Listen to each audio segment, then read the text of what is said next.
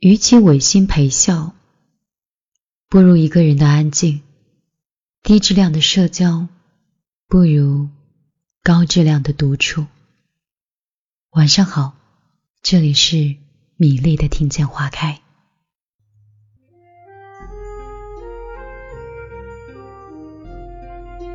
很高兴认识你，电波另一端的你。也想问一问，你是谁？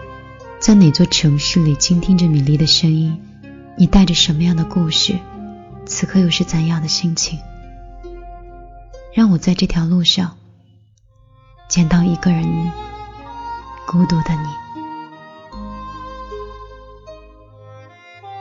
在这里呢，有很多很多全国各地的小米粒，守候着一种声音，一种旋律。一种约定，可能在这个第四空间里，能够找到让自己残喘的空间吧。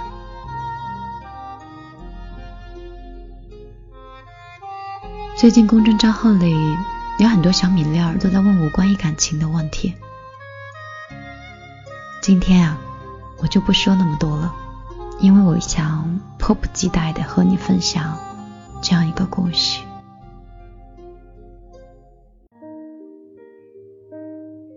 朋友小西前段时间刚参加完同事的婚礼，回来以后啊，已经空窗两年的小西突然就跟我说，她也想恋爱了。小西说，他真羡慕同事可以嫁上一个这么好的男人。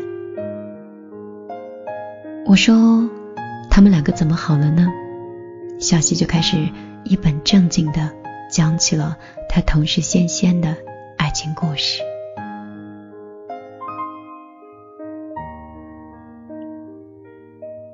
仙仙呢，人如其名，长得就像一个小仙女一样，性格也是活泼开朗，一点也不端着。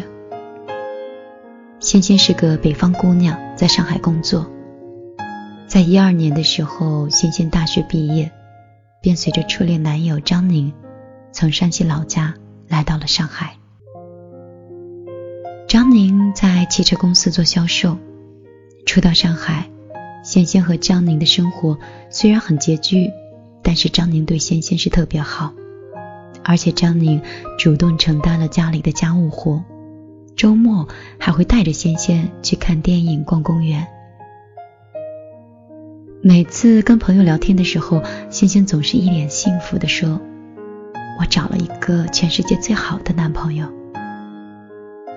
但是朋友却调侃欣欣说：“张宁找到你这样的傻白甜，才是真的赚到了。”欣欣那个时候只是笑笑，并不接话。那个时候虽然两个人都很穷。但是仙仙从来都没有想过两个人会分开。然而事情并没有朝着仙仙理想的局面去发展。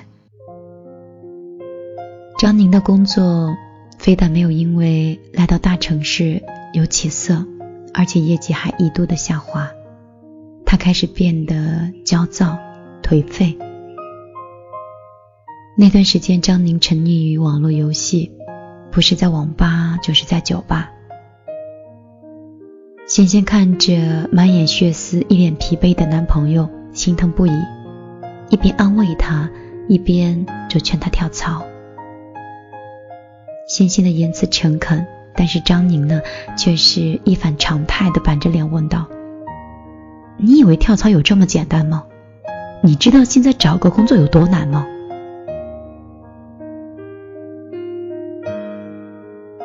仙仙瞬间愣住了，这是张宁第一次对自己凶。张宁的脸上写满了冷漠和嘲笑。而就在那以后，张宁便开始很少在家里吃饭了，经常在公司的员工餐厅吃了晚饭才回家。仙仙好几次做好了晚饭，张宁就直接无视了。欣欣看着饭桌上慢慢冷掉的饭菜，心也慢慢的变冷了。任何一段发生裂变的感情都不会太长久，这叫破镜难圆，更何况是敏感易碎的爱情呢？仙仙和张宁在恋爱的五周年纪念日那天分手了。仙仙预定了一个餐厅，和张宁说到时候一起去吃牛排。张宁一脸茫然的问仙仙：“怎么今天突然想吃西餐了呢？”仙仙脸上微笑的表情突然就凝住了。沉默了片刻，仙仙轻咬了一下嘴唇，说道：“我就是想吃了，你陪我吗？”张宁忙着打手里的游戏，丝毫没有注意到欣欣脸上的表情变化。张宁摇摇头，不耐烦地说：“我吃过了，你自己吃吧。”欣欣强忍着眼泪。假装没事的笑了笑，说：“那我就一个人去吃了。”那天晚上，欣欣一个人在事先已经预定好的西餐厅，点了一份黑椒牛排。牛排的口感很鲜嫩，欣欣就哭得很狼狈，连精心化好的妆也花了。而就在这个时候，餐厅突然响起了梁静茹的那首《会过去的》，欣欣哭得更伤心了，连音乐此时此刻都如此应景。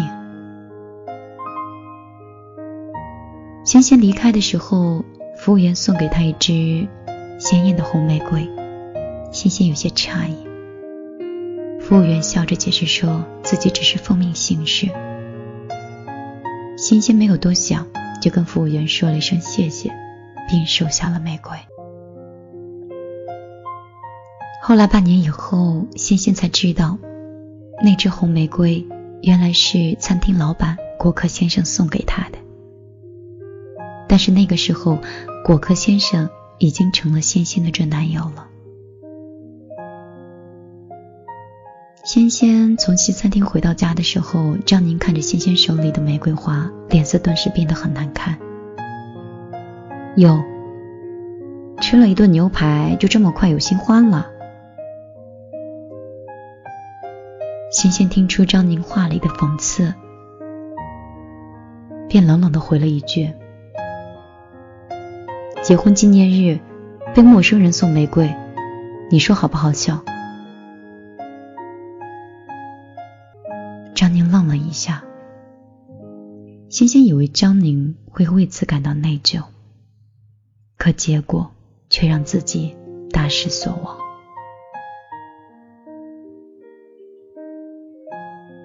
张宁说：“都在一起五年了，你还有必要注意这些细节吗？有必要吗？”如果说欣欣之前对张宁还有一丝期盼，就在张宁说这句话的时候，欣欣就彻底的死心了。欣欣说：“既然如此，那我们也没有必要在一起了。”张宁没有说话，我想，大概就是分手的默认吧。仙仙见到果壳先生是在张宁分手半年以后。仙仙陪着闺蜜去相亲，见面的地点恰好就在仙仙之前去过的那家西餐厅。闺蜜相亲的对象真的是一个极品男，用完餐之后没有结账就走了。买单的时候，果壳先生拿了一个小本儿，走到仙仙面前，说想做一个问卷调查。仙仙看着眼前高大帅的男人，一脸认真的模样，不忍拒绝。问答结束之后，果壳先生就给仙仙免单了。仙仙一脸的蒙圈，闺蜜却笑嘻嘻的说：“哟，我看呀，你桃花运是要来了。”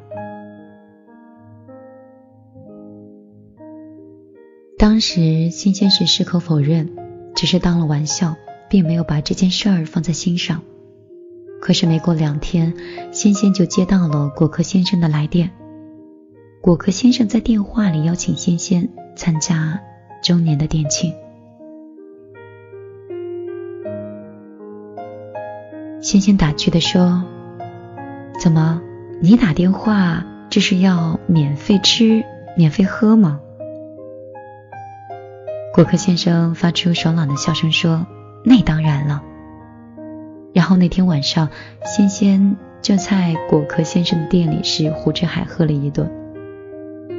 到中途，果壳先生端了一份工作餐和餐点过来，果壳先生把甜品端到了仙仙面前，说：“这个是我做的，你尝尝看。”仙仙看着果壳先生傻笑，然后冲着他说。你干嘛对我这么好？莫非你喜欢我呀？啊，这都被你看出来了。果壳先生坐在仙仙对面，然后回答说：“说完以后，只见仙仙的脸上一片绯红，慌忙就低下头去吃东西了。而果壳先生呢，则是浮现出一抹淡淡的笑容，自顾自地吃起了工作餐。”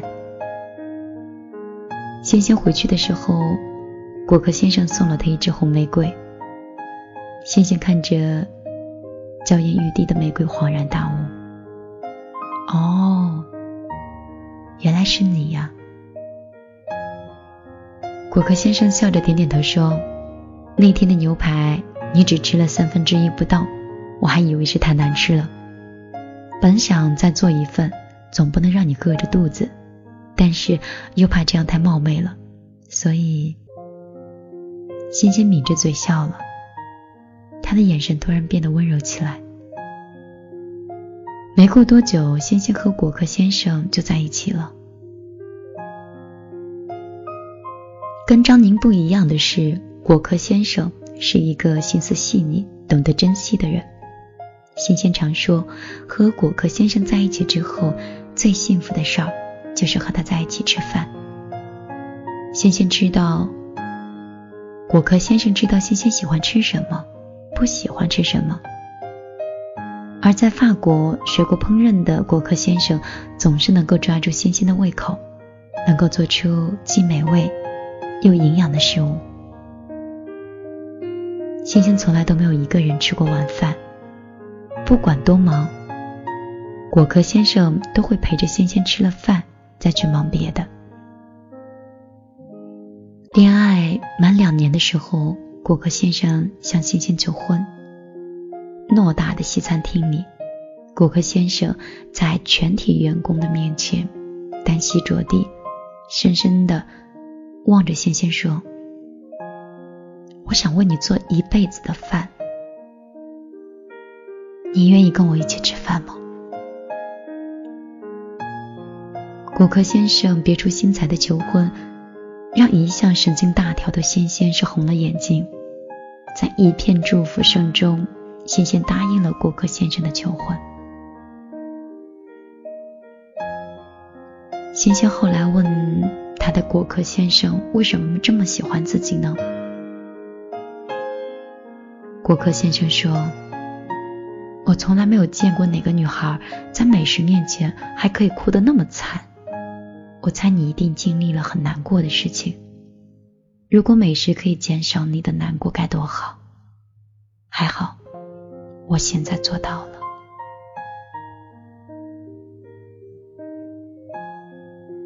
还记得周星驰那部很有名的电影？刘嘉玲在里面演周星驰的妻子。每次吵架以后，刘嘉玲都会温柔的去问老公。老公啊，你肚子饿不饿啊？我煮碗面给你吃好不好？这一招屡试不爽。电影中只要一碗面，就可以化干戈为玉帛。在日常生活中，你会发现那个总是关心你有没有吃饱、有没有穿暖，饿了给你做饭、冷了给你添衣的，除了你的亲人，便再也寥寥无几了。真正心疼你的人，并不会说太多天花乱坠的话，更多的时候，只是默默的关心你是否吃饱了、穿暖了。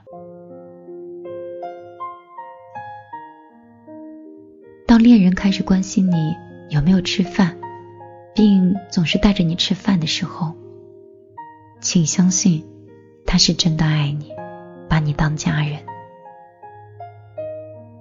金星曾经说过这样一段话：如果一个男人心疼你挤公交车，埋怨你不按时吃饭，一直提醒你少喝酒伤身体，阴雨天叮嘱你下班回家要注意安全，生病的时候会发一些搞笑的短信哄你，请你不要理他。然后跟那个可以开车送你、生病陪你、吃饭带你、下班接你、跟你说“哎呀，什么破工作，咱们别干了，跟我回家”的那个人在一起。真正爱你的人会下意识的想方设法的为对方着想，尽己所能帮助对方去解决问题。反观那些只会说着一些情意绵绵的话，但是从来不付出行动的男人，请你相信，他对你的爱也仅仅只是停留在嘴上说说而已。如果能像仙仙一样幸运的姑娘，在经历了一段失败的爱情以后，终于找到了可以托付一生的真爱。我们穷尽一生想寻找的，也不过是一个能一起吃饭的爱人。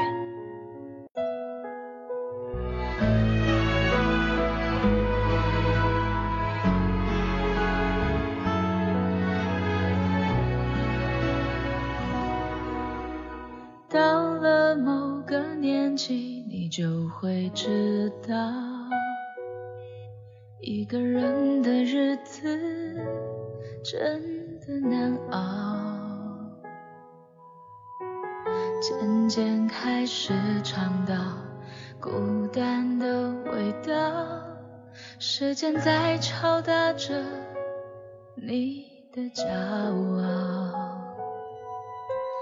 过了某个路口，你就会感到。彻夜陪你聊天的越来越少，厌倦了追着跑，找个爱你的人就像托付终老，能陪我走一程的人有多少？愿意走完一生的更是寥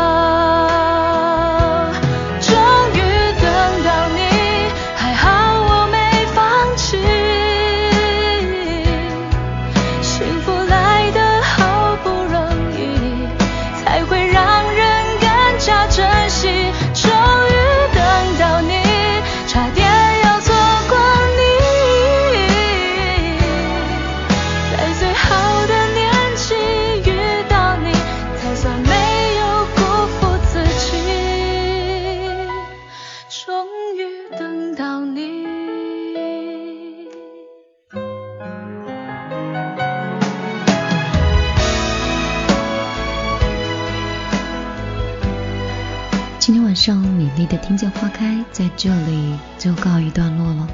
如果你喜欢我，记得到米粒的个人微信幺幺幺九六二三九五八里来找到我。嗯，你也可以选择在公众账号里直接搜索“米粒姑娘”，米是大米的米，粒是茉莉花的莉。这样的话，你就可以每一次都提前收听节目了。体会爱的味道。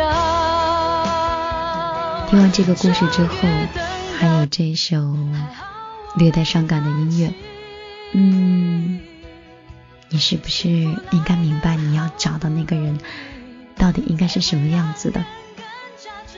其实人生这么长。我们要的不过是一个一辈子陪我们吃饭的人而已。你呢？今天晚上听完故事就乖乖睡觉。我呢，关上电脑也准备休息了。我们下个四十八小时以后再见。哦，对了，记得到公众账号来听我的新节目。当然，我怕。那些故事太温暖，或者或者说那些故事太感人，你会不会一个人在我的公众账号里偷偷的哭泣？